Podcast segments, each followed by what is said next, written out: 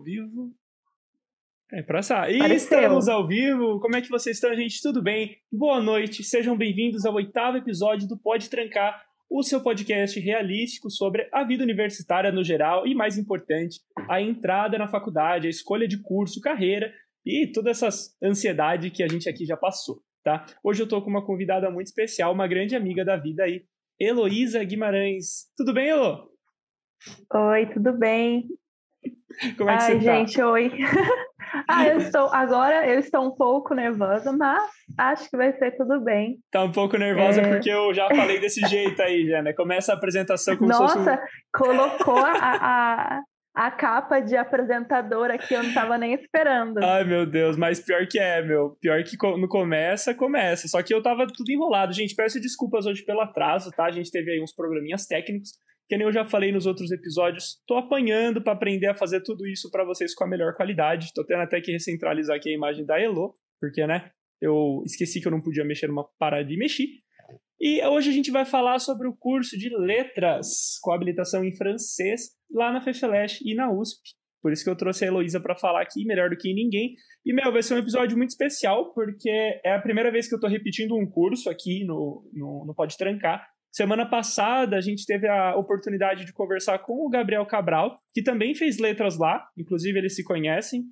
É, não muito bem, mas se conhecem. E o Gabriel tinha uma opinião bem singular sobre o curso de letras. A galera falou até que até desanima, né? Mas não é que ele desanima, ele deu a opinião sincera dele e é o que eu falo, meu. A gente tá aqui para ser sincero com vocês e falar bem a realidade sobre a vida universitária, tudo bem? Então eu tô até conferindo aqui o chat. Sejam todos muito bem-vindos. E para começo, a gente está transmitindo esse episódio na- no Insta, no YouTube e na Twitch. Então fica à vontade para acessar a plataforma que você quiser mais ver. Deu muito trabalho para fazer esse layoutzinho e aprender a fazer tudo isso. Então eu preciso que quem estiver assistindo, comenta para mim aí no chat como é que tá a imagem, como é que tá o áudio, tá dando para me ouvir bem, é, tá travando, com todas essas coisas vão me avisando para eu saber eu conseguir fazer o melhor possível para vocês aqui, tá bom? E é, por último, em qualquer momento da conversa podem perguntar, tá? A gente tá aqui para isso, então pode participar da, desse bate-papo, deixa suas dúvidas, suas angústias, o que você quiser, que a gente tá aqui para ajudar vocês e conversar. Então vamos começar, Elo. Primeiro, eu tô fazendo essa pergunta para todo mundo. começar. Tô até aproveitando que a galera que tá vindo pra cá, por enquanto, até então, são amigos meus, pessoas que eu já conheço de longa data. Então, pô, eu começo te perguntando aí, como é que a gente se conheceu? Você lembra disso? Olha, faz aí que uns 10 anos, Faz talvez. Mas a gente é, a gente se conheceu no acampamento de igreja 2000 e 2008, Acampamento por de aí. igreja. Nossa, faz muito tempo. Foi lá o. Kids, né? Na época, de uma Foi. igreja aqui de Sorocaba. e, e a gente não estudava juntos na época, né? Mas a gente estudou daí o ensino fundamental junto. E o ensino Isso. médio, daí você foi para outra escola técnica. Acho legal isso, né? Porque eu tô trazendo bastante pessoas que também estudaram em escolas públicas, por mais que é tech. E, pô, e como é que foi, Elo, a sua jornada no ensino médio para você escolher o curso que você queria fazer? Me conta um pouco sobre sua decisão de letras. Então, na verdade, eu sempre falo que o curso de letras que me escolheu, porque é, até o último minuto eu estava na dúvida sobre o que eu ia fazer. Eu sempre gostei muito de, de língua portuguesa, eu sempre gostei muito de ler, eu sempre gostei muito de literatura, assim, mas é, eu tinha uma tendência à parte de comunicação. Eu quase fui para jornalismo. E, e na hora de me inscrever assim para o vestibular, eu acabei selecionando letras, porque era o, o curso mais. Acho que, acho que era até natural que eu escolhesse letras, mas eu não decidi até a hora que eu passei na USP mesmo. E quando eu passei, eu falei: não, eu acho que é isso que eu vou fazer.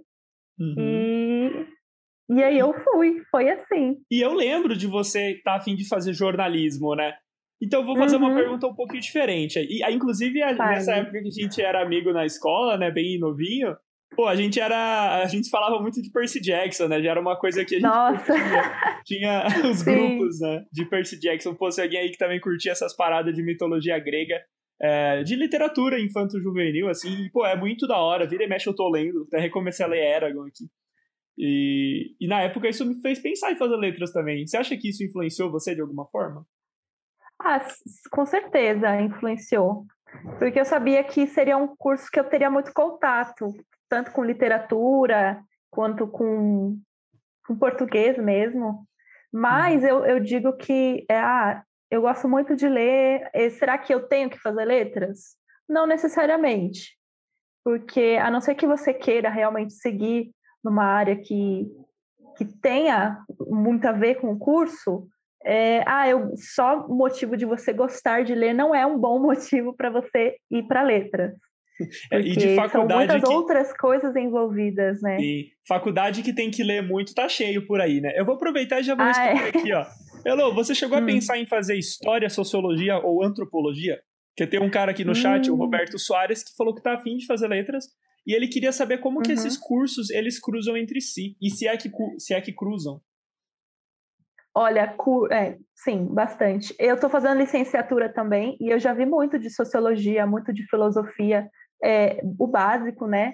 Mas eu sempre também tive muito interesse nessas áreas e eu acho que é, você tem que ver na perspectiva futura. É difícil falar sobre isso, porque a gente está, é, principalmente quando a gente está querendo entrar no, na faculdade, a gente não pensa muito no que, que a gente vai realmente usar, né, o curso. E às vezes até a gente entra não sabendo o que a gente quer fazer. Mas que tipo de, de perspectiva você tem para o seu curso no futuro? É, é mais voltado para letras? É mais voltado para sociologia, para filosofia? Porque dependendo da, da faculdade, por exemplo, na USP, a gente consegue fazer matérias, disciplinas em, outros, em outras faculdades, em outros institutos. Então a gente consegue ter uma perspectiva ampla disso. E eu sempre gostei de estudar sobre várias coisas diferentes, independente de ser ou não ligada à minha área. E, e, isso não quer dizer que você não possa estudar coisas relacionadas a letras ou coisas relacionadas à antropologia, por exemplo. Mas a, a gente tem que ter uma amplitude de, de conhecimentos e tentar entender como esse, essa trajetória universitária vai refletir no nosso futuro ou não, uhum. né? Acho que a gente não. não. tem que necessariamente usar todas as coisas que a gente aprende. Eu acho que você falou, vida, eu assim. acho que você falou bem, Elo. E tipo, eu penso, Roberto, espero que você ainda esteja aí, né? A gente tá respondendo sua pergunta, cara. eu penso fica muito... aí, Roberto. É, fica aí, cara. Eu penso muito que quando a gente tá falando de um curso que tem a licenciatura, você vai ter, você consegue estudar muito essa parada da, das ciências humanas no geral, né? Filosofia, sociologia. Inclusive, uma das eletivas da licenciatura é isso, né? Que é enfoque, é, uhum. introdução ao estudo da educação, enfoque filosófico, sociológico. Eu e... fiz enfoque filosófico. Isso, aí eu fiz, info... eu fiz enfoque filosófico também. Com quem que você fez? Você fiz com o Marcos. É um cara loirinho? Um cara loiro? Não. Nossa, eu nem lembro. Tem muito Marcos na licenciatura, é... mas assim, eu não lembro o sobrenome dele. Depois eu vejo. Eu lembro que nessa, mat nessa matéria a gente falou, ele falou muito sobre registros literários gregos, tá ligado? Tipo, que pô, não tinha livro, mas tinha muita história nas peças de cerâmica. E como aquilo a gente podia influir, tipo, fazer uma inferência de como era a educação na Grécia Antiga. Pô, um negócio muito louco. Nossa, é fantástico. A sua foi A gente foi, fez também uma perspectiva histórica, filosófica da, da educação. Uhum. E foi, foi bem interessante essa discussão, assim.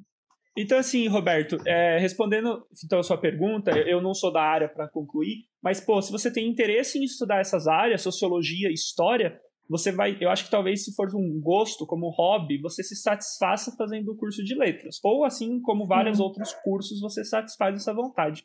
Mas acho que você tem que entender que essencialmente são coisas bem diferentes, né? O grosso da faculdade mesmo de sociologia. Até mesmo é possível estudar a sociologia, a antropologia através da literatura, né? A gente sabe. Uhum. Por exemplo, é, no, no, romantismo francês ou é, aqui mesmo no realismo brasileiro, a gente não é impossível tirar essas, separar essas coisas.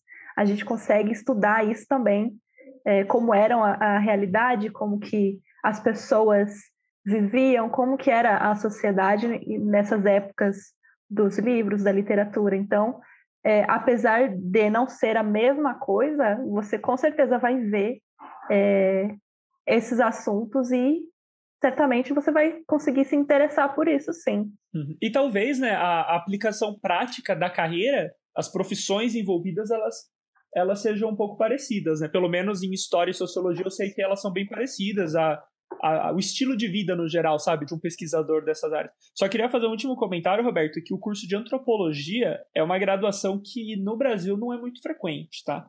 Até onde eu saiba, uhum. antropologia normalmente é uma área que você vai se especializar e você pode fazer tanto biologia para se especializar em antropologia, como psicologia, quanto história, quanto letras, linguística. Tem várias é, outras, outras graduações, cursos de faculdade que te permitem se aprofundar e virar um especialista em antropologia. Mas graduação em antropologia eu não conheço aqui no Brasil. Eu não conheço. Igual botânica, né? Não tem faculdade de botânica. Eu, eu não conheço. Normalmente é um biólogo que se especializa. Que isso, Roberto? Qualquer coisa pode perguntar, cara. Estamos aqui para isso. Aproveita aí que a Elô tá aqui, que eu tô pagando caro pela hora dela, então tem que usar mesmo. é, até agora não recebi, viu? tem que aproveitar. Cadê meu?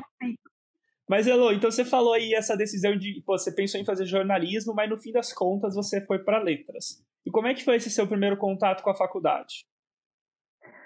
Foi intenso.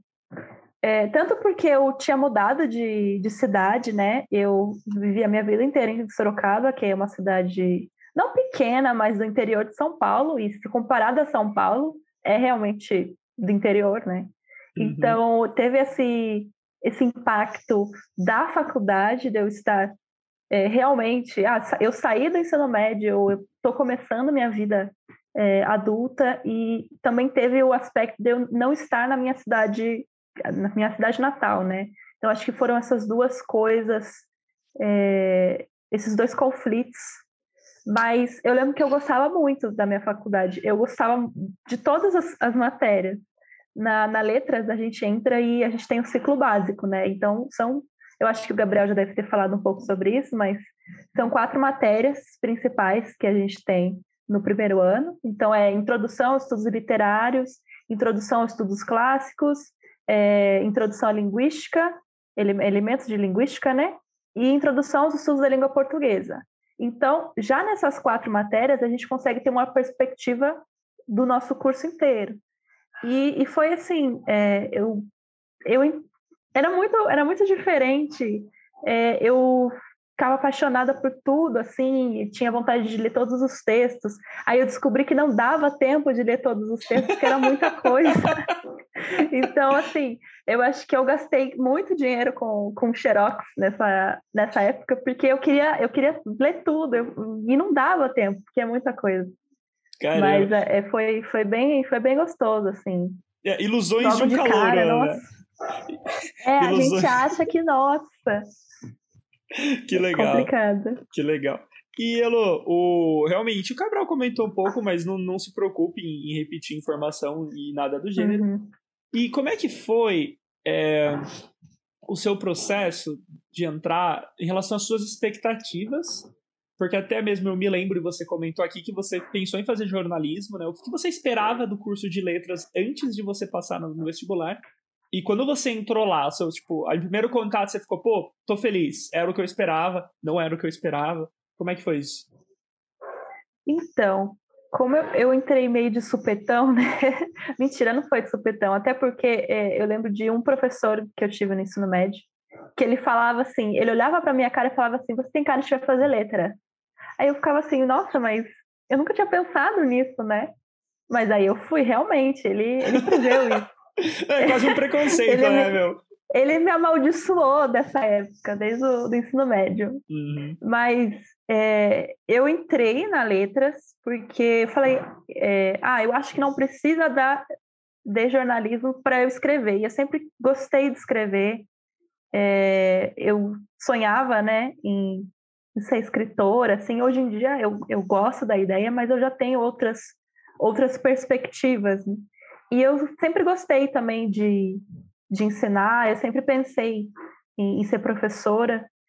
E, só que na, quando a gente entra na letras, na USP, né, a gente não já aprende de cara as coisas para ensinar. Então, a gente escolhe a licenciatura.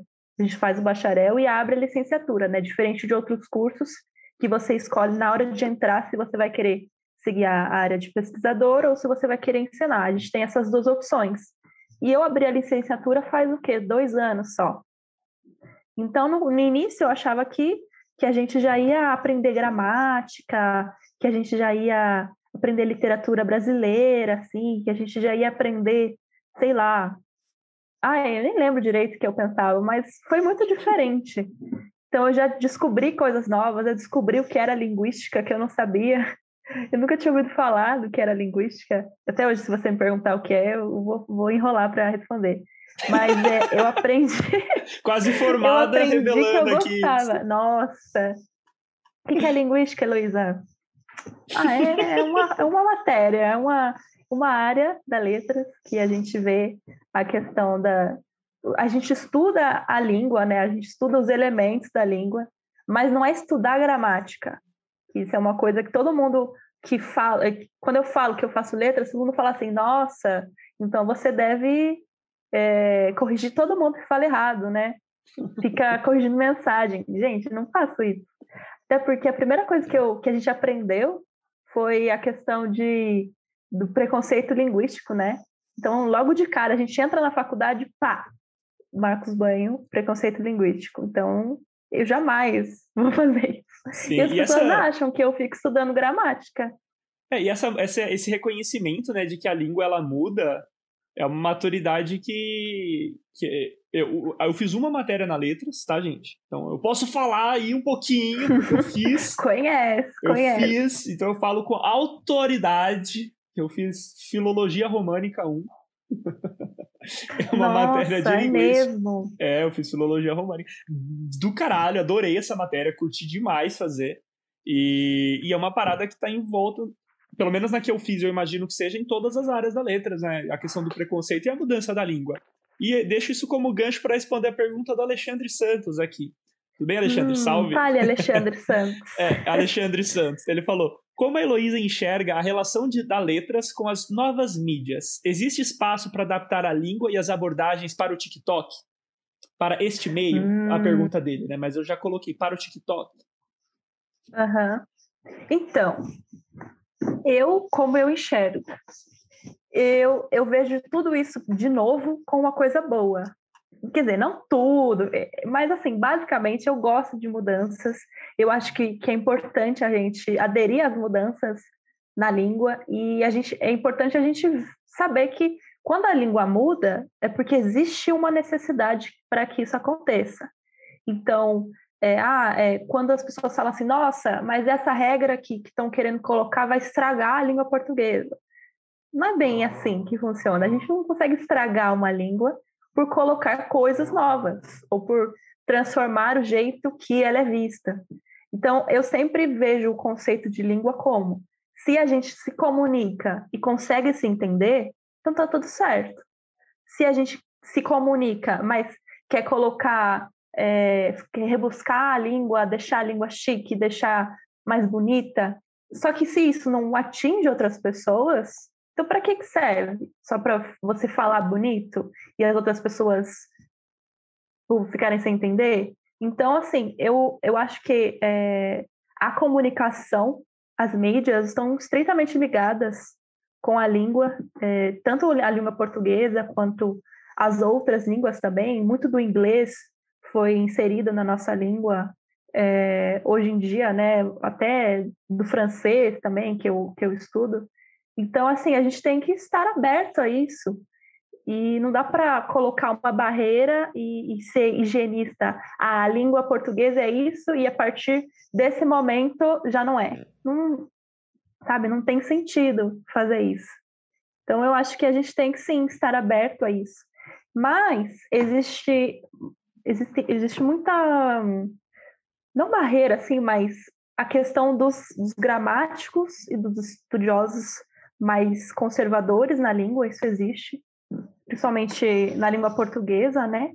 Então, existe reticências quanto a algumas mudanças, né? E tem até coisa que não é muito estudada ainda.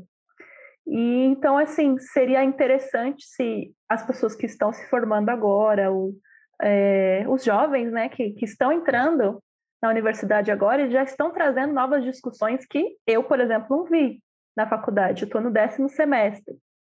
Então, eu acho que sempre vai existir coisas para discutir e sempre vai existir, é, sei lá, modos de ver, formas de ver a língua, né? E eu acho isso muito interessante, eu acho isso super legal. Da hora. Correta. E Elô, vamos trocar então um pouquinho de assunto, mas falar um pouquinho mais sobre então a sua entrada na faculdade, tá? Uhum. Porque você é uma pessoa que vai ter uma experiência bem singular nesse aspecto, por causa da sua irmã, que é, a Heloísa, a Hum, gente já sim. tem uma irmã gêmea, que, que não é mais tão gêmea assim, né? Depois, Não nessa, parece comigo, nessa gente. altura do campeonato, vocês já não se parecem mais, porque elas não são univitelinas, né? Então não são idênticas. Mas eu acho que isso proporcionou para vocês duas uma experiência é, diferente. Porque vocês entraram na faculdade no mesmo ano. E como é que você acha que isso impactou a sua transição de uma cidade do interior para a cidade grande, né, para São Paulo, que na verdade é uma hora de Sorocaba, mas mesmo assim é uma, é uma transição. Como é que foi isso, esse, esse impacto para você e o que, que influenciou você ter sua irmã do seu lado? É, então, acho que assim, a, a nossa mudança para São Paulo começou com ela, na verdade, porque ela, ela passou pelo Enem, né? E o Enem saiu o resultado antes. Então, quando ela foi para fazer a matrícula, a minha matrícula da FUVEST ainda não tinha acontecido. Então, foi meio que assim: é, é, eu fui com ela para ela se matricular, aí eu já entrei em contato com a USP, eu nunca tinha ido na USP não sei lá, acho que por falta de oportunidade, mas assim, eu nunca tinha ido no campus, assim, e quando eu fui, entrei lá e, e parecia que, sei lá, abriu um mundo novo para mim. E, e foi muito legal isso. E eu acho que, assim, a, a, minha irmã ter ido junto comigo foi muito reconfortante, porque é, não sei se, se eu tivesse ido para Campinas, por exemplo, na Unicamp, se eu. Ah, as experiências iam ser diferentes, né? Mas mesmo assim, a gente quase não se encontrava, porque ela fazia. Ela ficava o dia inteiro na, na faculdade e eu fazia faculdade de noite. Então, às vezes, eu me sentia um pouco sozinha, porque ela se. Ela fez amizade muito mais fácil que eu, muito mais rápido. Então, foi meio que um. Ela, ela estava comigo, a gente morava junto, mas também foi um corte no, no cordão umbilical, assim porque a gente não a gente tinha horários diferentes a gente tinha é, colegas diferentes o curso era completamente diferente então foi nesse a partir desse momento assim que a gente entrou na USP que a gente começou a se separar mesmo como duas pessoas dois indivíduos diferentes que têm interesses diferentes e que estavam no caminho de, de achar cada um a sua própria trajetória então acho que foi foi intenso Legal. E qual das matérias do começo do curso mais te marcou? Do, lá do primeiro, Hum. segundo ano. Uhum. Eu acho que no primeiro semestre é, eu gostei muito de, de linguística, de elementos de linguística, né? Que a gente começou a estudar sobre um pouco sobre semiótica e eu gostei muito, tanto que eu cheguei a fazer outros cursos, mesmo não sendo obrigatórios, né? Eu fiz como eletiva de semiótica e eu faria também uma especialização nisso, que eu acho muito interessante. Talvez a questão da, da comunicação na semiótica, é, enfim.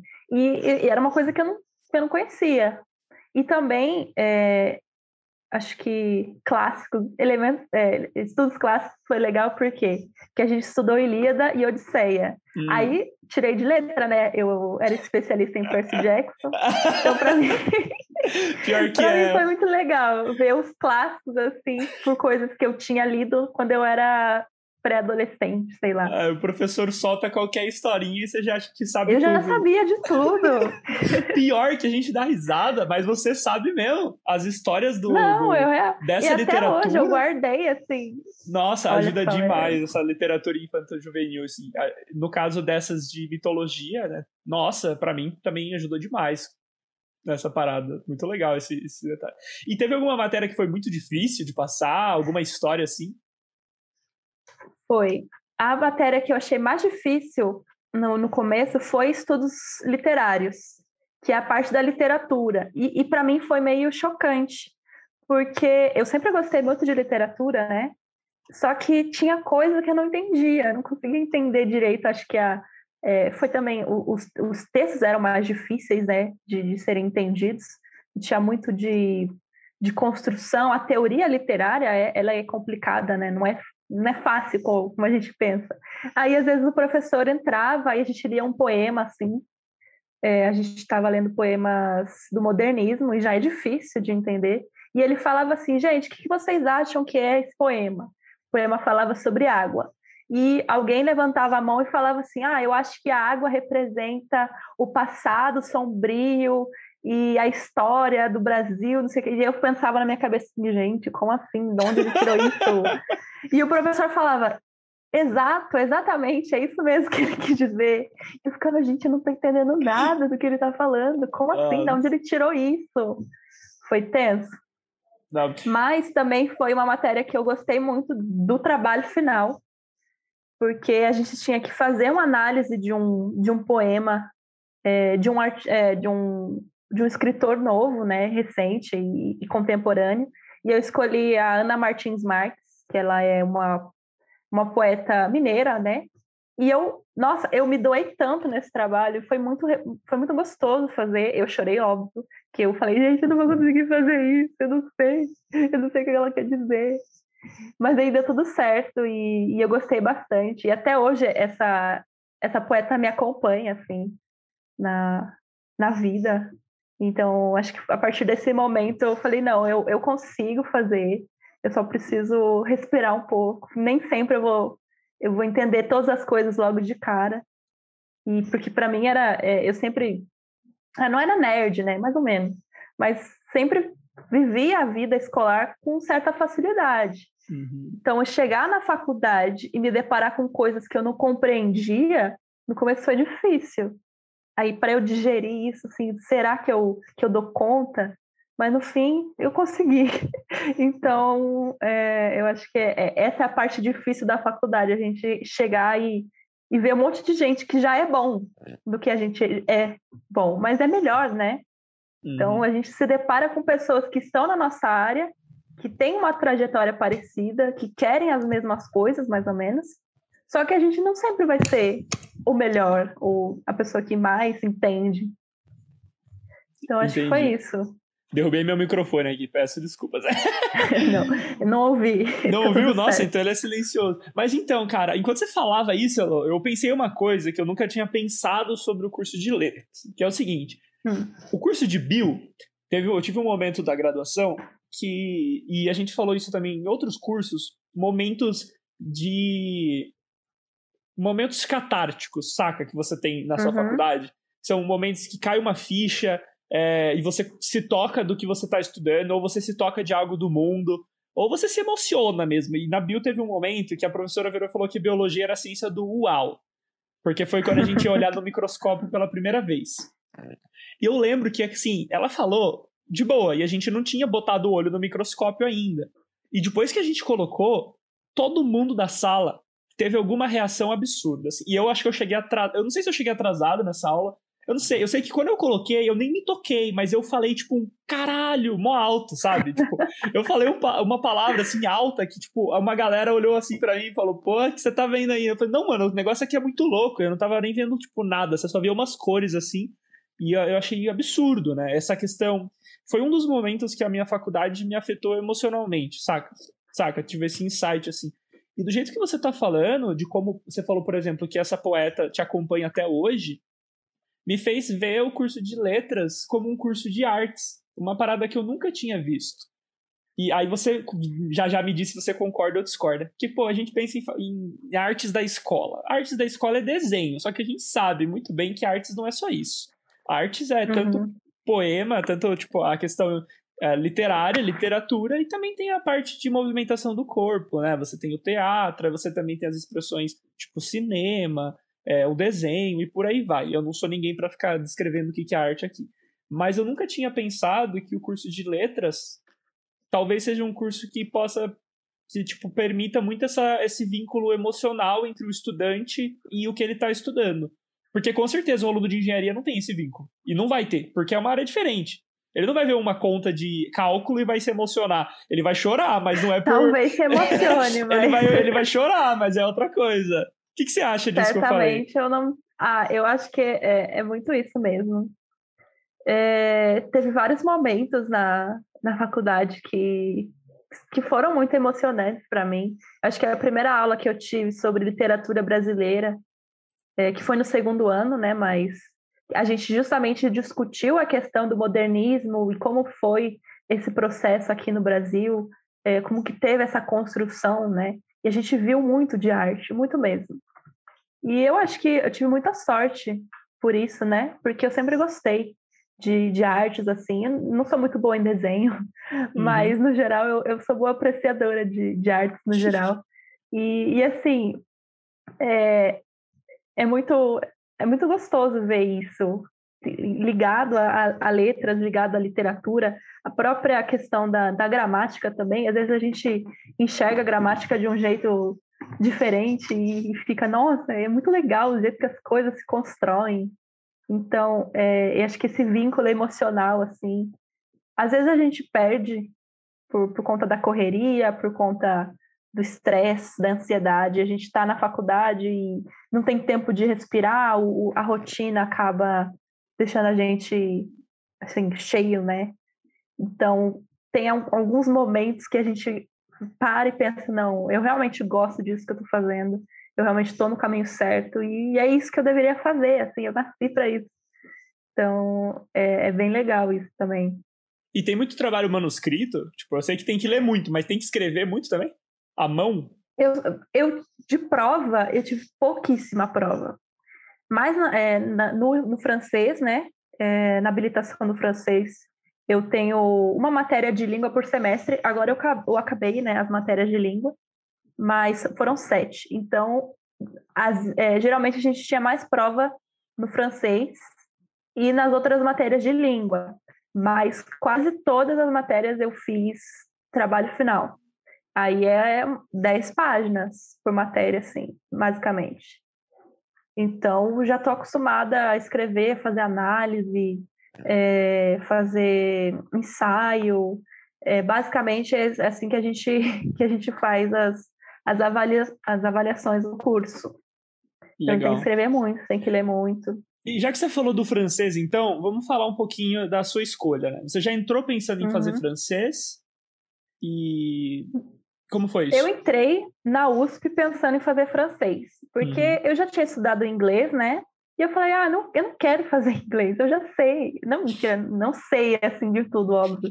Mas, assim, eu já conhecia e eu sempre tive vontade de aprender o francês. achava uma língua muito bonita, uma língua, é, sei lá, na verdade, assim, eu falei, ah, eu, eu acho que eu quero aprender francês e eu vou, vou aprender. Então, eu entrei sabendo quase nada. Eu tinha feito o quê? Um módulo no, no Duolingo. É, o, o, vestido é vermelho, assim. E é isso, eu entrei praticamente sem, sem falar nada em francês. E a gente faz um. No, no final do primeiro ano, a gente tem um ranqueamento. Que pela sua nota, né, pela sua média ponderada, você faz, escolhe de 1 a 10 qual habilitação você quer e dependendo da sua nota, você consegue a sua primeira, é, a sua primeira escolha, a sua segunda. E eu coloquei o francês como primeira e eu consegui. Mas a linguística era a minha segunda opção. E eu quase fui para a linguística também, porque é, eu tinha gostado muito, né, do, de elementos de linguística e era um, um assunto que eu tinha bastante interesse, ainda tenho. Mas aí eu escolhi o francês porque eu queria aprender uma outra língua. Eu queria me aprofundar e basicamente foi por isso que eu, que eu escolhi. E eu acabei o... gostando muito também. O francês, ele é, ele é o quê? É o segundo mais difícil lá para passar ou é espanhol o segundo? Não, tipo... é o inglês. O inglês é o mais concorrido. Uhum. Tanto que a única também na, na USP que é obrigado saber já é, ter um conhecimento intermediário. Todas as uhum. outras habilitações, as outras línguas, é, começam do básico, menos o inglês que ele já pressupõe que, que você já estudou, que você já tem. Não que seja impossível de acompanhar se você sabe pouco, mas se você não sabe nada, não, não é a boa escolha, assim. Uhum. É, e depois do inglês é linguística. Sempre são essas duas que ficam mais é, disputado assim na, nas Sério? Linguística é o segundo? Eu não, sabia, não achei que fosse. Linguística é o segundo. E daí o que? Vem espanhol e francês? E alemão? É, lá, aí eu acho que é o francês e depois o espanhol ou italiano também. Uhum. Mas geralmente são essas duas que ficam no, no, no começo, no topo. Então aí, ó, recado para você que está querendo fazer letras lá na USP, está pensando em fazer inglês ou linguística, você já tem que, você acha que sua dor de cabeça termina no vestibular, você ainda tem um ano que você tem que ter é. uma das é. melhores notas. Porque entram por ano, o quê? 700 pessoas? São 800 pessoas. Aí acho que é 400, mais ou menos 400 no, no matutino e 400 no noturno. Meu, é muita gente. E isso deve ser o quê? É 120 vagas por inglês? 80, sei lá? Nem isso. Nossa. Eu, no francês, eu sei que são 40 vagas. No inglês, talvez sejam umas 60 vagas de, de noite e 60 vagas uhum, no matutino, um assim, se eu não me engano. É. Da hora. E o. Meu, o francês era a minha vontade de fazer letras, né? Porque, como eu já, você já sabe. Você estudou, bem, né? Francês. É, eu fiz aí quase quatro anos de francês e tô já enferrujadaço. Mas, pô, eu queria muito fazer letra só para isso. Tanto que eu cheguei a pedir para as professoras do, do francês me deixar assistir as aulas como ouvinte. E não deixaram. não, não ah, deixaram. Não, isso eu acho, essa eu acho a parte meio chata, né? Porque é. as matérias das habilitações não são disponíveis para todo mundo. Uhum. Então, é, as do departamento de línguas orientais, né?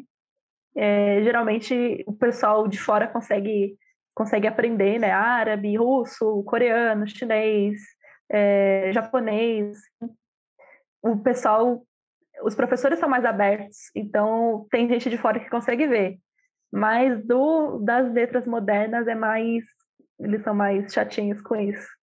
É, que também tem muita gente, né? E também tem muita forma de aprender uhum. elas sem ser na aula da faculdade, então é justo. Sim, com certeza. Tem tanto curso por aí Francês não tanto quanto espanhol, mas ainda assim é, é uma língua mais acessível. Ah, mas hoje né? em dia tem bastante. No Instagram tem um monte de gente que, que ensina Verdade, né? Francês, isso, isso assim. como acho, mudou isso, Acho né? que tem crescido muito. Uhum. Eu lembro que em 2013, quando eu estava no ensino médio, quando eu entrei, tinha um menino na minha sala que fazia francês no estado, no céu, e eu achei absurdo. Eu falei, caramba, o cara estuda francês. Eu falei, nossa, que Genial, chique, né? né? Era, era bem e aí eu lembro que a minha sensação era que, pô, quem fala francês é muito chique. Eu falava, nessa sala do, da escola da ITEC só tem gente inteligente, só gênio. Um maluco fala, estuda francês, o outro toca guitarra e eu jogo Ragnarok. Eu pensava assim, eu jogo no computador.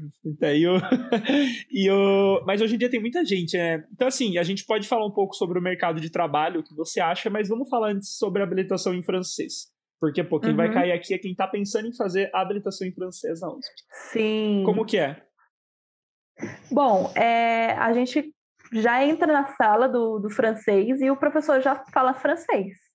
Eu não sabia nada, mas eu acho que essa, é, essa imersão, né, já entrando na sala, já falando em francês, é, mesmo do básico, assim, foi, foi muito importante no meu desenvolvimento com a língua conforme a gente vai ouvindo, a gente vai lendo, a gente vai tendo contato, nosso cérebro vai desenvolvendo isso, né? Então, não espere o professor pegar na sua mãozinha e falar assim, ah, vamos hoje aprender como que são os artigos em francês. Não é assim que funciona. Meu, não é um curso de idiomas. Mas entendeu? ninguém chegou, ninguém reclamou, não teve ninguém que pediu para o professor falar em português ou alguma história assim. A minha professora era super rígida, assim, ela tinha eh, no começo eram duas, né? Uma uhum. que ensinava a gente questões de gramática e a outra que é, era mais a parte de conversação. Então ela ela e essa de conversação era francesa mesmo. Então a gente tinha que aprender a fazer os biquinhos certos, porque ela era mais rígida assim. E, e, e, foi assim, né? E como eram 30 pessoas na sala, era meio difícil de, de ter um, um direcionamento mais pessoal, como se fosse um, por exemplo, um curso de, de línguas mesmo. Então, é, é muito difícil você estar na habilitação sem estudar por fora. Estudar por fora, eu digo assim, pode ser individualmente ou até, ou, ou até com outro professor, né? Mas no começo a gente fica um pouco perdido, né? Tipo, meu Deus, eu acabei de começar a aprender isso aqui, como que eu vou fazer outra coisa? E ao mesmo tempo eu já eu estava tendo aula de latim, que é obrigatório, né? Então tinha que desligar a chavinha do, do cérebro, não, agora eu vou ver latim. Aí eu depois girava de novo, agora eu vou, vou fazer francês. E eu ainda tinha começado a estudar tupi, que era livre, né? É, optativa livre. Eu foi escolhi... até o final? Ah, foi optativa. Fiz, fiz um módulo só. Mas foi, foi duro. foi difícil. Mas, Caramba. assim, é. Então, acho que na letras é, da, da, a gente tem essa opção, né, de, de ter vários, vários contatos diferentes com outras línguas, outras culturas. E, e, e, assim, no francês a gente começou com o, a aula de língua. Já no segundo semestre a gente tinha língua 2 e introdução à literatura. Então, é, acho que é um, uma das únicas habilitações que já começa dando literatura, assim, logo no, no primeiro ano da, da habilitação. Uhum. Eu achei legal você, você e a gente já tinha que ler coisas em francês. Sim. Acho legal você ter deixado bem... Um trabalho você ter deixado bem claro que não é curso de idiomas, né? Porque, uhum. na real, o cara chegar falando é uma das melhores formas de você aprender. Você fica meio perdidaço, mas você aprende muito. A aula que eu fiz Sim. de catalão lá, de extensão, a professora, desde o primeiro dia, só em catalão, assim. Aliás, é muito legal. Eu recomendo aí, se você quiser estudar outra língua, catalão, você vai se divertir. Tipo, eu lembro que eu tinha visto a professora, eu tinha mandado um e-mail para pedir para fazer aula de catalão, só que eu não conseguia pegar a turma nível 1, tinha que ir direto para no nível 2. Nunca tinha estudado uhum. nada de catalão nem espanhol, mas eu falava francês. Eu mandei um e-mail para ela enorme, em, eu não sei se foi em francês ou em inglês.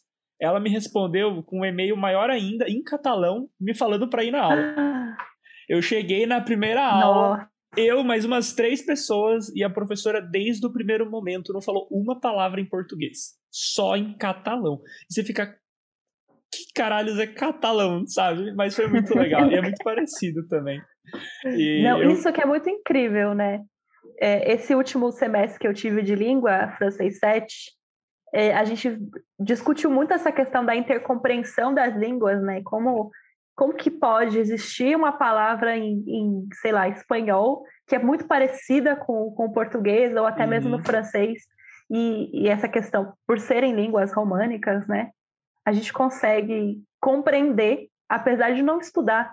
Então, conforme a gente vai ouvindo, tem muita coisa parecida do francês com o português, então a gente pegava, assim, algumas palavrinhas, tipo, aí não entendi direito tudo, mas uhum. algumas coisinhas a gente entendia. E conforme a gente for estudando, a gente consegue entender cada vez mais.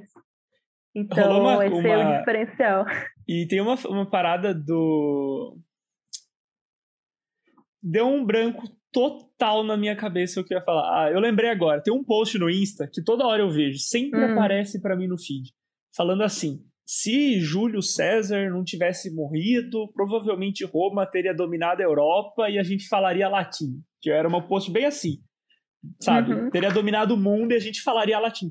Toda vez que eu vejo esse post, eu vou lá e eu comento. Mas a gente fala latim. Eu sou aquele cara chato, mas a gente fala, velho. A gente fala o que, o que, virou a língua, meu. É isso. Ai, eu sou muito chato com essas paradas, mas eu gosto.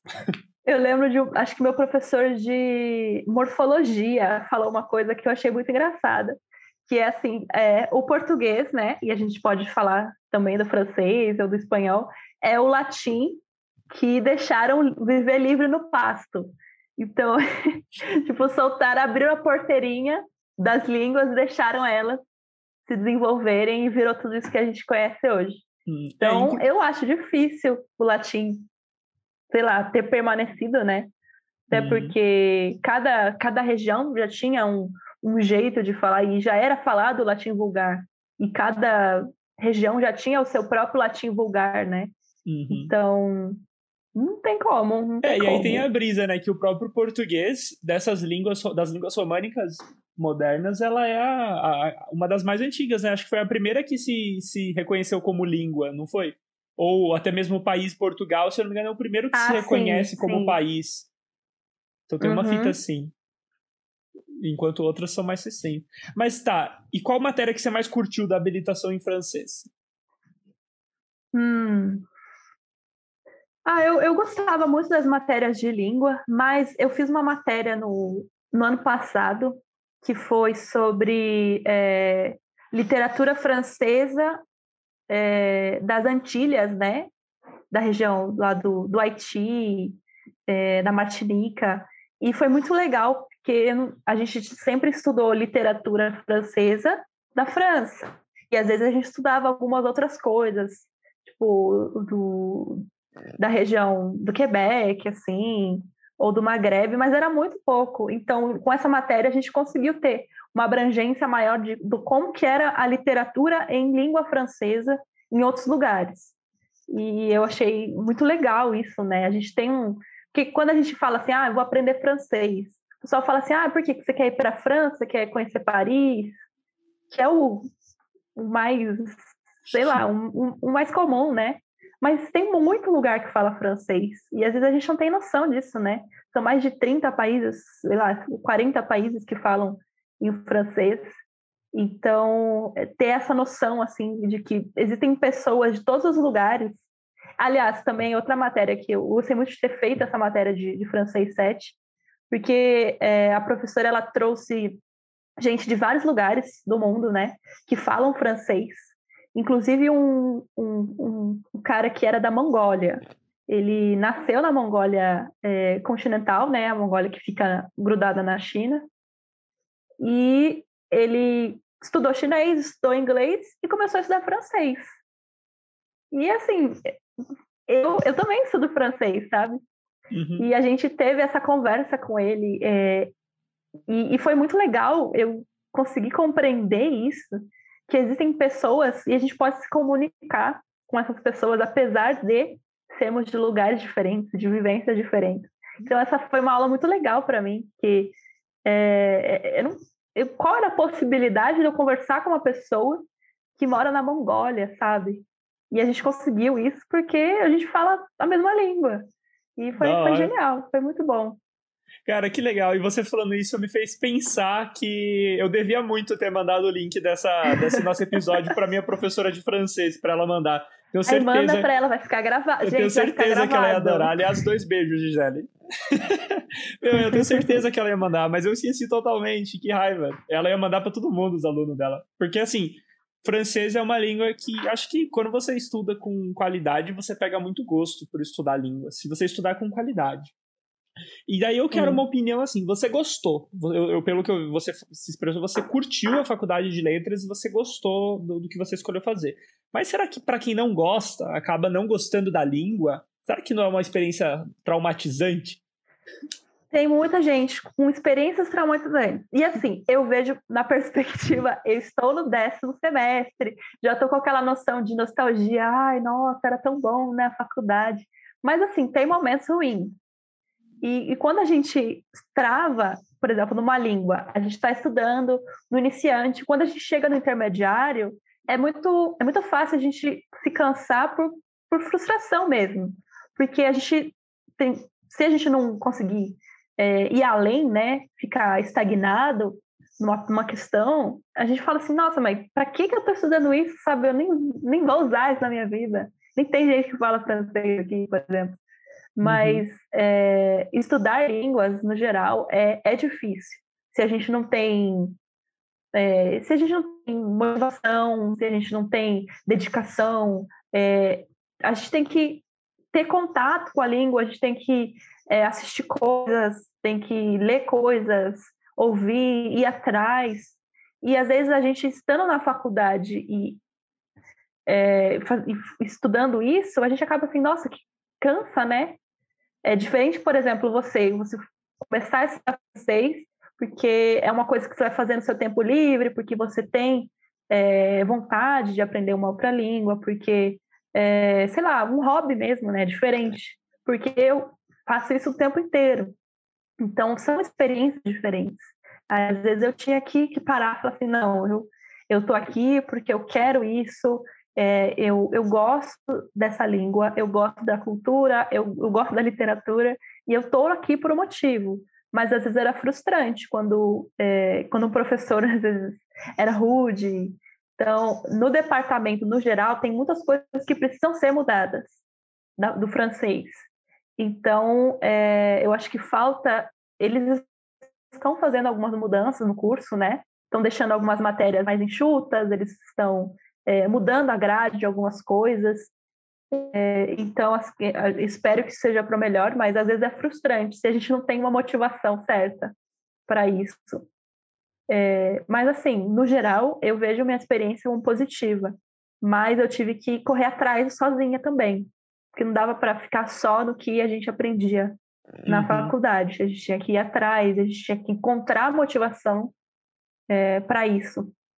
E então... vamos falar um pouquinho, então, agora, Elo, sobre a questão da carreira tá? Uhum. Aí é uhum. legal você tentar falar, pô, o que, que você esperava da, da, da carreira em letras antes da faculdade é, e se essa expectativa se confirmou nela. Mas antes eu já vou até dar uma opinião minha. Eu, daí você fala se você hum, concorda ou não. Eu vejo que, pô, as licenciaturas no geral tendem a levar o cara a, a, a ser um professor. Não é por isso que tá, não é à toa que você está estudando educação. E eu vejo o curso de letras como um curso que a, a, sua carreira, falando em dinheiro mesmo, a questão financeira vai depender muito de qual habilitação você vai fazer. E eu imagino que de todas as habilitações, a que tenha mais mercado de trabalho seja o inglês. Mas talvez francês seja o que te dê mais dinheiro, retorno por hora. No quesito por hora, sabe? Porque eu vejo que uma aula particular de francês ela é muito mais cara do que uma aula particular de inglês ou até mesmo Sim. de espanhol. É por conta de, de pessoas que falam, né? Quantos Sim. professores de inglês tem, quantos professores de francês? Tem uma escassez muito grande, né? E dá uhum. até para você comentar a questão da, da, de aluno que não é formado dando aula disso, né? Mas depois a gente fala esse desabafo. É, o que, que você acha Aí... do que eu falei, então? A expectativa da carreira e... Então, é, eu, eu tinha algumas expectativas, né, que não se concretizaram. Eu achei que entrando em letras eu ia aprender a escrever, por exemplo, escrever assim, é, escrever literatura, né? Mas a gente não tem aula de escrita criativa. No curso de letras da USP tem matérias que ensinam, mas assim é por fora. Então, se você quer focar nisso, você vai fazendo matérias por fora. É, a questão da licenciatura também foi diferente para mim, porque não é, ah, vamos, hoje vamos aprender a ensinar gramática. Não é, é, é muito mais teórico, é muito mais aprofundado. A gente vê muito mais, é, estuda muito mais a, a, a, é, como que se ensina no Brasil, como que é a educação no Brasil, como que a gente pode contribuir para isso.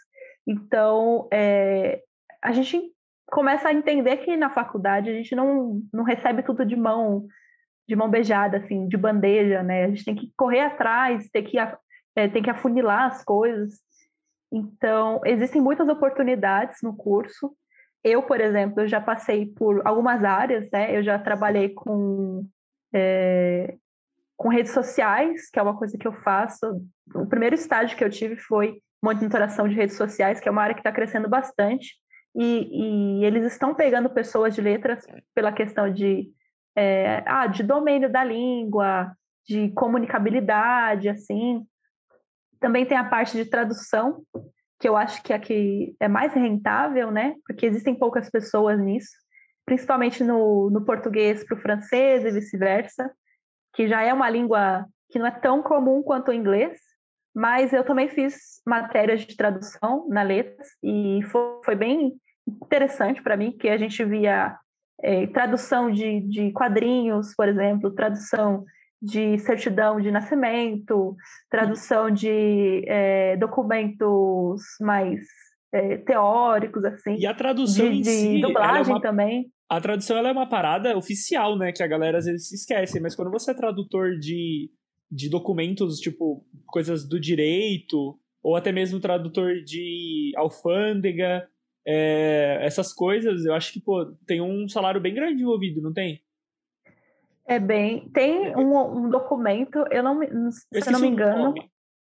É, tem tipo uma associação de tradutores do Brasil, assim, uhum. e no site tem é, ah, quanto mais ou menos você pode cobrar, mas é, é muito da pessoa mesmo. Então, é, por exemplo, tradução de documento de certidão já é um, uma tradução um pouco mais cara, Porque ah, não é só você traduzir é, ah, é, união estável para o francês. Porque não existe essa, é, essa concepção de união estável na França ou em países que falam francês. Então, a gente tem que adaptar os contextos jurídicos brasileiros para os contextos jurídicos de outro país. E daí tem então, um essa, de essa ser... é mais Tradução reconhecida Difícil. em cartório também, não tem? Que a pessoa tem que ter algum tem, curso Tem a tradução juramentada, tem que ter Isso, essa cartório. palavra que eu estava procurando. Você tem que ter um diploma de tradutor, né? Não é só, ah, eu sei francês, vou traduzir. Tem que ter um, um respaldo de que você é uma pessoa que está fazendo algo e aí você entende disso. E isso é por fora da e... faculdade, né? É um curso à parte. É, é. Tem faculdades que, que são especializadas em tradução. É, eu acho que, não sei se na Bahia tem um curso assim, mas assim, tô, se eu não me engano, existe habilitações voltadas para a tradução mas no geral você tem que você faz letras ou faz algum outro curso e se especializa nisso. Uhum. Legal. E Elo, só para responder uma pergunta aqui da Giovana, estudando letras, você teve contato com literatura francesa? Sentiu que os modos de comunicação e narratividade se diferem por conta do idioma? Essa é uma pergunta muito interessante. É, sim, eu tive contato com literatura francesa, né? A gente, eu tive matérias de literatura brasileira, quatro matérias de literatura brasileira, quatro de literatura portuguesa e de literatura francesa, eu acho que foram mais.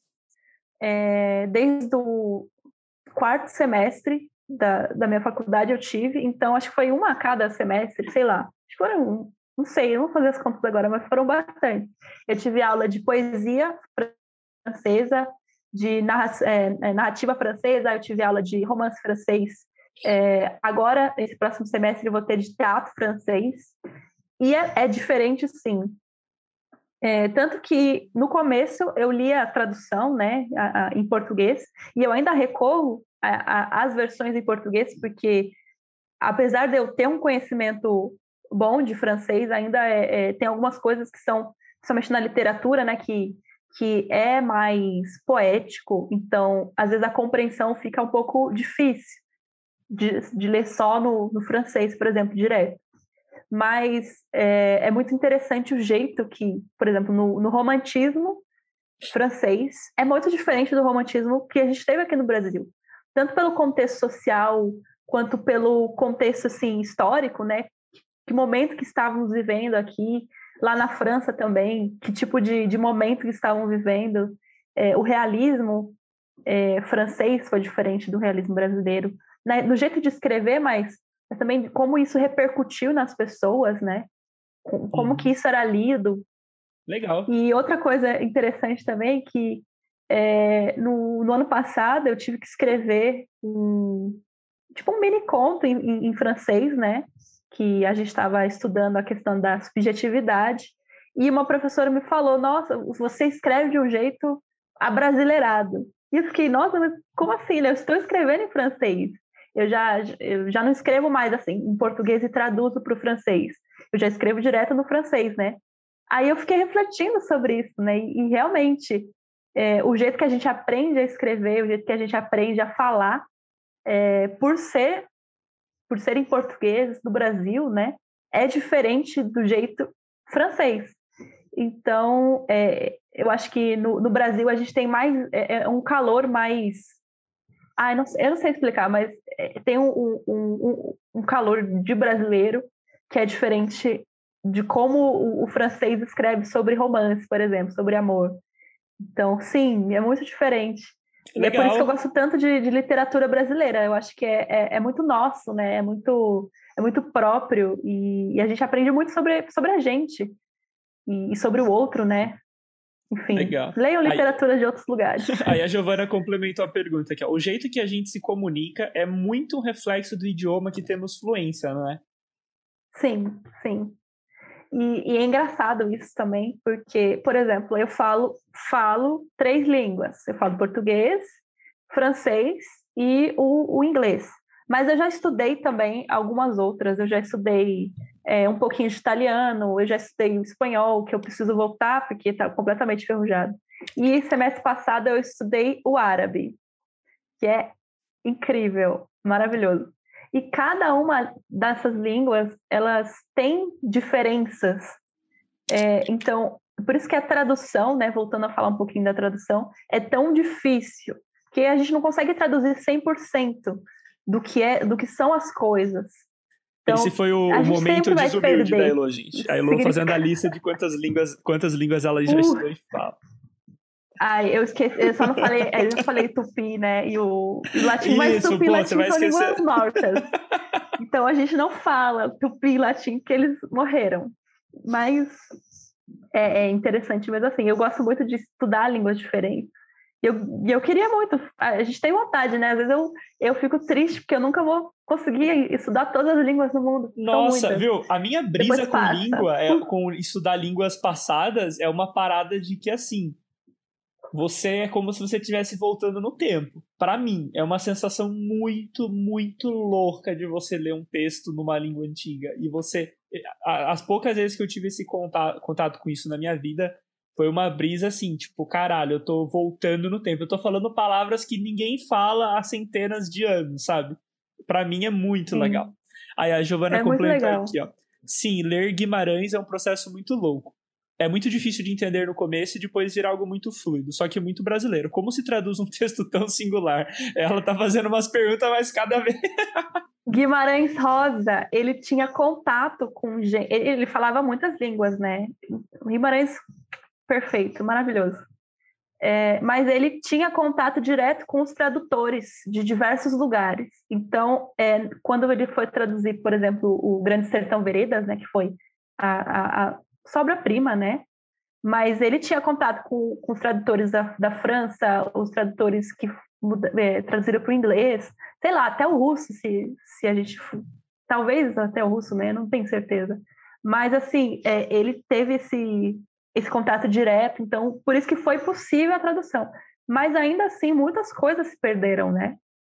É, então, sempre que a gente tem uma nova versão, uma nova tradução de algo, é, o, o, tradutor tem que fazer escolhas. Tipo, eu vou manter uh, no literal ou eu vou, vou transformar em algo que as pessoas desse lugar compreendam por ser próximo é, à cultura. Então, são muitas escolhas que, que a pessoa tem que fazer. Então, por isso que é tão difícil assim. Mas eu fico feliz por falar português, porque a gente consegue ler Guimarães Rosa no original. Isso é lindo, isso é maravilhoso. É, a gente tem muita sorte. Palavras de um, de um aluno realmente apaixonado. Pessoas que são apaixonadas pela língua portuguesa, eu sou. Que legal. Eu, eu sou muito é, isso, feliz de falar eu português. Imagino, eu imagino que seja igual o, igual o Gabriel comentou semana passada, né? Você, você faz também habilitação portuguesa, né? Você tem a opção de fazer uhum. só francesa também? Tem, tem a opção. É, a gente escolhe, né, fazer a dupla habilitação. Eu faço a dupla português e francês mas eu posso declinar de uma delas.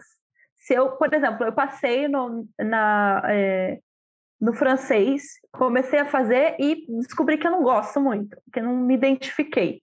Aí eu posso escolher só fazer português, ou só fazer o francês e tirar o português.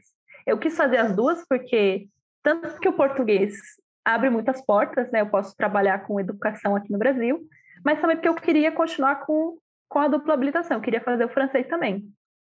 Mas tem gente que escolhe uma só. Aí, nesse caso, quando você excluiu uma ou só quer fazer o português, você tem que compensar com créditos de eletivas. Aí você faz mais um tantão de créditos, que seria os créditos da habilitação, e, e aí você tem que correr atrás disso. Tem que fazer mais matérias, para não ficar com menos, uma carga horária menor que das outras pessoas. Legal, vamos indo então para a reta final aqui do nosso episódio e eu vou te fazer uma outra pergunta que é a questão da comunicação. Você falou da tendência né, das vagas em redes sociais. Você acha que rola uma tendência ou uma pressão do mercado de trabalho ou uma tendência das faculdades de letras, dos cursos de letras, em modificar a grade para ser um, um curso mais voltado para comunicação? Então, eu não sei se é uma tendência a modificar a grade, mas eu acho que a gente está muito próximo de existir uma outra vertente de letras que seja mais ligada à questão da tecnologia, à questão é, da comunicação, das redes sociais. Como é um curso um pouco conservador, né, digamos assim, pelo menos a, letras na USP, é muito difícil eles acrescentarem coisas novas.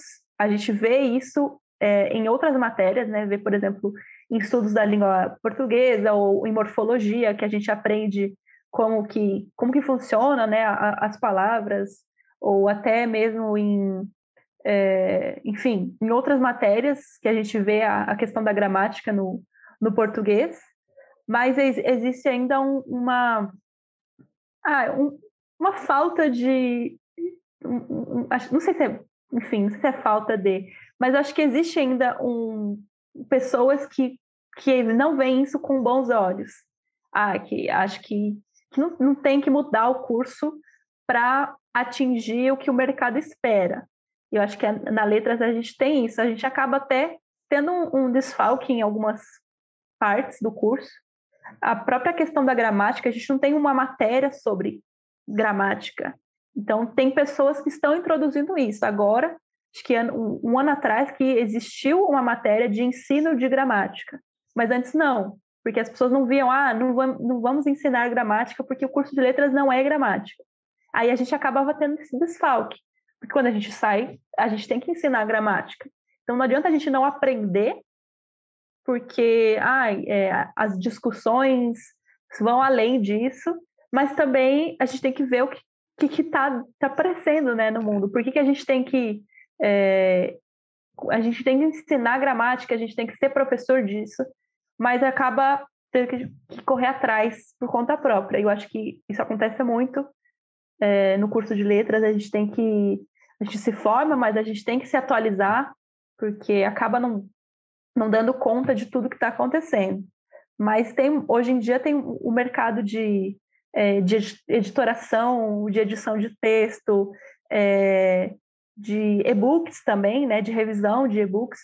São coisas que, que são recentes e que a gente tem que se adaptar a isso. Até mesmo uma das áreas que que tem surgido muito é, ai, storytelling. Uhum, storytelling. Tem muito, muito a ver com isso, copywriting. São coisas que a gente acaba não vendo no curso, mas a gente tem que se é. adaptar, né? São coisas crescentes no mercado de trabalho. Então, em eu breve, acho eu acho foi, que vai ter. Acho que foi muito um bem curso colocado mesmo. A isso. Porque é um curso não só tradicional, mas é, uma, é, uma, é um curso, né, uma graduação que a própria equipe de professores, né? A, o grupo de professores é um grupo clássico, sabe? É, um, sim, é como se fosse sim. uma parada cultural, assim. É um, é um curso de que eles se veem muito como algo de cultura, estado da arte, sabe? Tem que ser uma parada bonitinha, eu imagino, né? Pelo que eu tenho visto. Não, né? é realmente assim. É, e são, são pessoas que estão muitos anos lá na, na Letras, e, e faz muito tempo que não tem né? concurso né? também. É, e não estão nem um pouco preocupados se o curso está abrangendo o mercado de trabalho, né? Isso deve ser um problemão. Isso que você falou da gramática, eu nunca imaginei que fosse ser assim, pô, é diferente. É. Bem complicado e isso. Tem outros cursos, né? Mas acho que esse é mais uma questão da USP mesmo. Sim, porque sim. eu sinto que o curso de, de letras é muito mais voltado à, à pesquisa, né? Você para ser pesquisador no, no, no caso, uhum. do que é, a outras áreas do mercado, né? Então a gente tem que a, a gente acaba tendo que se adaptar é, e pegar e, e, se direcionar às áreas que a gente tem mais interesse ou que, que tem mais é, mercado, né? Que eles ah, você vai ter que estudar gramática, o problema é seu. Pega um livro de gramática aí e estuda por conta. Mas assim, não vejo como ruim, mas eu acho que tem muito coisa, muita coisa que a gente pode mudar para para ser mais atual, né, para ser mais abrangente. Então, só, existem problemas nessa nessa parte assim de, de adaptação para o que está que tá sendo de novo, né? Está uhum. precisando, sei lá. Aproveitar aqui, só para a gente encerrar, então, a última pergunta do Renan Volkov. Na verdade é só Volkov, hum. mas eu sei quem é. Tá tudo bem, Renan? Ele falou: Oi, Story... É, oi, storytelling acaba sendo muito ligado com essa nova tendência mercadológica de gestão de produtos e experiência do cliente, né? Em áreas que tradicionalmente Sim. não teriam muito a ver com letras, mas usam cada vez mais isso. O que você tem a dizer sobre? Ah, então, muitas vagas eu vejo sobre é, UX também, né? Inclusive, eu tenho até interesse em, em fazer um curso sobre porque tem crescido muito é, a questão da experiência com o cliente, e são áreas muito novas, né? Eu acho que três anos atrás, cinco anos atrás, a gente não, não ouvia falar sobre isso, sobre a experiência do cliente. Então, apesar de, de letras parecer um curso que não tem muito a ver, pela questão de, de domínio da língua, é, a comunicação, é, tem a ver, sim, só que a gente tem que adaptar, né? Não tem como a gente só, ah, eu fiz curso de letras, eu já posso trabalhar com com, uhum. com cliente, com, sei lá, com experiência, com storytelling. É, não, não dá para ser dire, diretamente ligado. A gente não pode sair da faculdade e já pensar em trabalhar com isso. É, talvez seja bem. Até dá, né? Seja bem Mas, grande assim, essa necessidade. Por, ser, por, serem áreas novas, né? Uhum. Acho que é um, um, um, mercado bem aberto e disponível para o é, pessoal é, de letras, acho... pessoal de comunicação eu acho que seria muito necessário essa re reinvenção de alguns cursos de graduação. Isso inclui até Sim. mesmo o curso de biologia, tá, gente? Na minha opinião, como formado em biologia. Mas o curso de letras, pelo que você falou, parece que, que, que sente essa necessidade. Fica um pouco preso no clássico, né? E. Porque realmente o mercado está mudando muito. Eu sei que tem muitos alunos de linguística também que estão migrando para essa área de, de relacionamento. É, eu acho que a parte da, da linguística é a que está mais acelerada nisso, né? Eles são. É, o pessoal de linguística está tá muito atualizado nessa parte. Tem até a linguística computacional, por exemplo, é, que são Sim. áreas que estão muito acesas, né? E eu acho que o pessoal que está indo para a linguística consegue se adaptar melhor a isso, que eles estão mais é, em contato com as mudanças, né? Mas, no geral, eu acho que todas as outras áreas de, deveriam ter esse contato com o que está acontecendo no mundo, né? Não dá para a gente ficar fechado só na, na, literatura de 1800 e não, não conseguir aplicar isso no que está acontecendo hoje. É verdade. Eu acho que é, é necessário sim. Mas é isso então, gente. Vamos ficando por aqui. Já passamos aqui de quase uma hora e meia de live do nosso Pode Trancar. Uh! Agradeço muito a participação de todos que acompanharam até aqui, aqui no chat e também a Heloísa Guimarães por. Meu, achei que foi um episódio sensacional, muito esclarecedor para os alunos que estão pensando em fazer. Ai, foi muito bom. Então, meu, se você está assistindo esse episódio, se você assistiu ele, vai assistir depois, quando tiver a gravação, e tiver afim de saber mais sobre o curso, deixa suas dúvidas, seu comentário. Quem sabe a gente não grava outros episódios, porque letras é um curso que eu com certeza vou gravar vários episódios, porque tem várias línguas, né? Tem várias habilitações. Tem muitas coisas. É, tem muita coisa. Eu acho coisa. que a questão da letras, a gente não se forma em letras e vira, sei lá, letrólogo.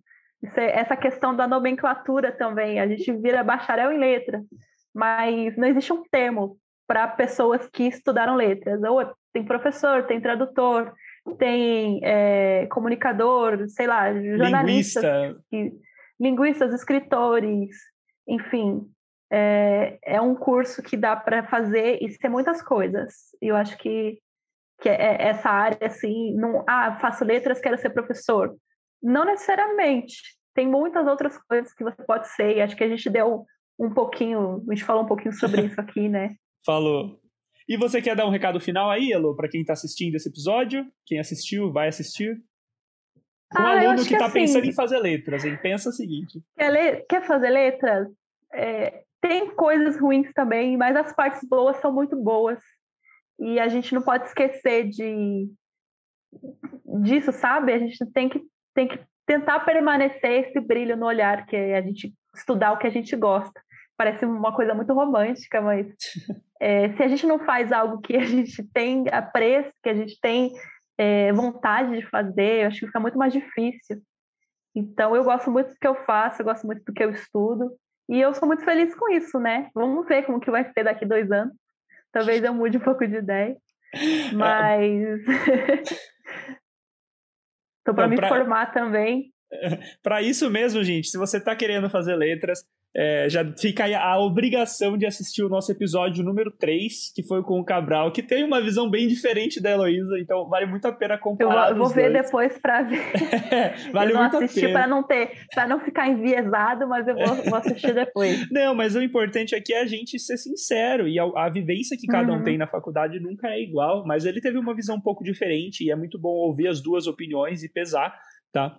E, e finaliza aqui, pô, se você quer saber mais, estou à disposição, acredito que a Elo também, então tem aí o Instagram dela. Pode dentro... mandar mensagem também. O meu tem... Instagram está aqui em algum lugar. É, tá embaixo, tá, bem, tá embaixo dela aí. Fiquem à vontade, então, para estar entrando em contato. Muito obrigado novamente pela participação de todos. Não deixem de assistir os nossos próximos episódios. Vão me mandando os cursos que você querem. Tô liberando conteúdos diários no meu Instagram, é, arroba, hashtag, arroba o guru do Enem, também tá aqui embaixo.